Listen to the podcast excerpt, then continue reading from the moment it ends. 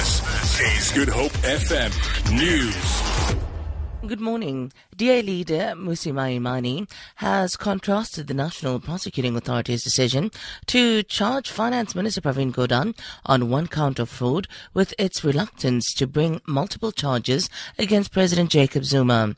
The NPA is in the process of appealing a court order instructing it to review its 2009 decision to drop all the charges against the president. Speaking at a briefing in Rivonia in Johannesburg, Maimane joined those who are condemning the NPA's decision to charge Gordhan. One cannot ignore the suspicious nature of the timing, the contemplative delay tactics being used by the NPA, and ultimately the fact that it is selective prosecution in that they failed to charge Jacob Zuma for the 783 charges of fraud, corruption, money laundering, and racketeering.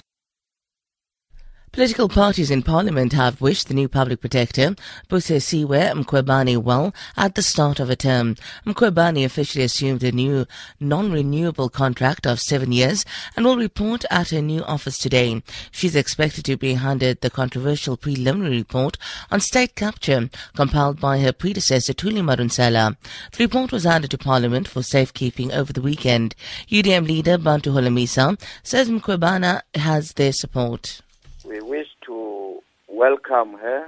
We wish to say to her, please hang in there, be strong, but know that you are going, you will have to hit the ground running.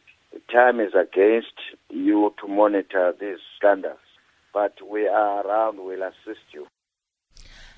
Transport Minister Dipuo Peters has called on all road users, particularly public transport operators, to make road safety their priority. Peters' reaction follows the spate of weekend road crashes and fatalities involving public transport vehicles. In one of the worst crashes this weekend, 13 people were killed when the bus veered off the road en route to Cape Town from Johannesburg. The incident took place on the N1 at Touws River. About 30 people are being treated for various injuries in Boland Hospital hospitals. An investigation is underway to determine the cause of the crash. The World Health Organization says it is still trying to build a complete picture of the situation in Haiti almost two weeks after Hurricane Matthew hit the Caribbean country, killing hundreds of people. Speaking from Haiti, WHO spokesperson Christian Lindmeier says many places are reachable only by boat, mule or on foot.